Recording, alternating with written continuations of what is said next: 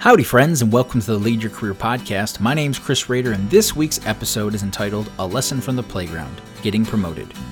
You've been promoted. Congratulations. You have so many opportunities and plans in your new role, but first, you need to help transition your current role. This isn't only triggered with a vertical move, it's any time you leave a role or responsibility on a team to move on to something else, and another person must fill your void.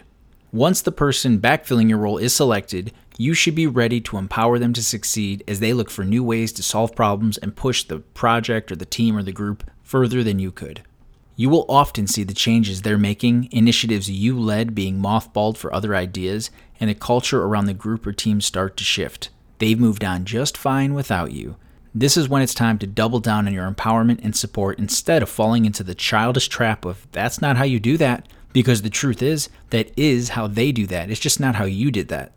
Anyone with children or has been around children long enough can see the parallels when one child moves on from playing with a toy. All of a sudden, that toy looks really enticing to the other kids. But when the child that moved on to a different toy looks back to see their siblings playing with it, they all of a sudden turn into subject matter experts on the toy and are quick to say in a condescending tone, That's not how you play with it. I'm sure you can see the parallels.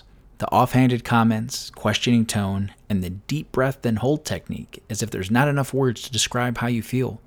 All of these actions undermine the empowerment you're trying to give the person who replaced you.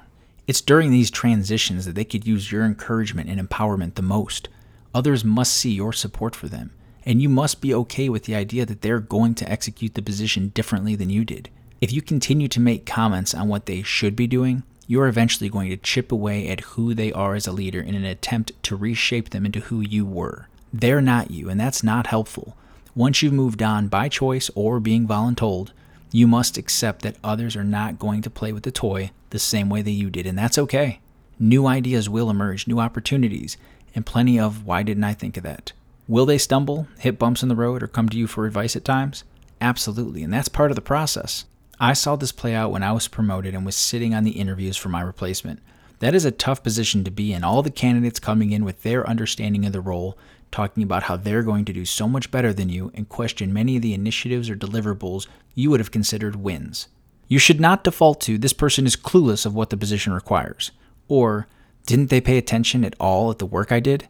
Instead, consider that it's hard to assess the entirety of a role or position from the sidelines. They're probably doing their best to understand it from their point of view. Also, keep in mind that they were paying attention to what you said, but you may not have done a good enough job making your initiatives or deliverables known to the entire team. These are not reasons for a candidate to not be considered. This concept of someone not moving on to their next job, being bothered by how someone else is playing with their old toy, or assessing how they witnessed you playing with that toy are not always easy to approach. If this were a child, though, it would be easy. You'd simply tell them, please stop. You've already moved on to another toy. Let your sibling be. I asked two things of you this week. One, if you've recently been promoted or moved on to another task and someone picked up where you left off, take the time to find something great that they're doing and let them know. There is a good chance they're working hard to live up to and raise the bar that you set. Your encouragement and support will go a long way. Two, when the person who replaced you comes to you questioning a process or initiative that you built out, talk more about the problem they're trying to solve than the solution.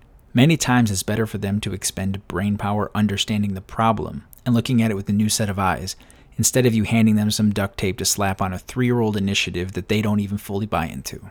Returning to the toy analogy, how would you feel if your child looked back at their sibling playing with the toy that they had and said, That's a great idea. I didn't think to play with it like that. Or, you're really doing a great job playing with it. You would be so proud, and so would their sibling. That may even entice them to come back with more ideas in the future and encourage collaboration. Be sure to keep this in mind the next time someone is picking up where you left off. It's their turn to play with the toy now, so let them.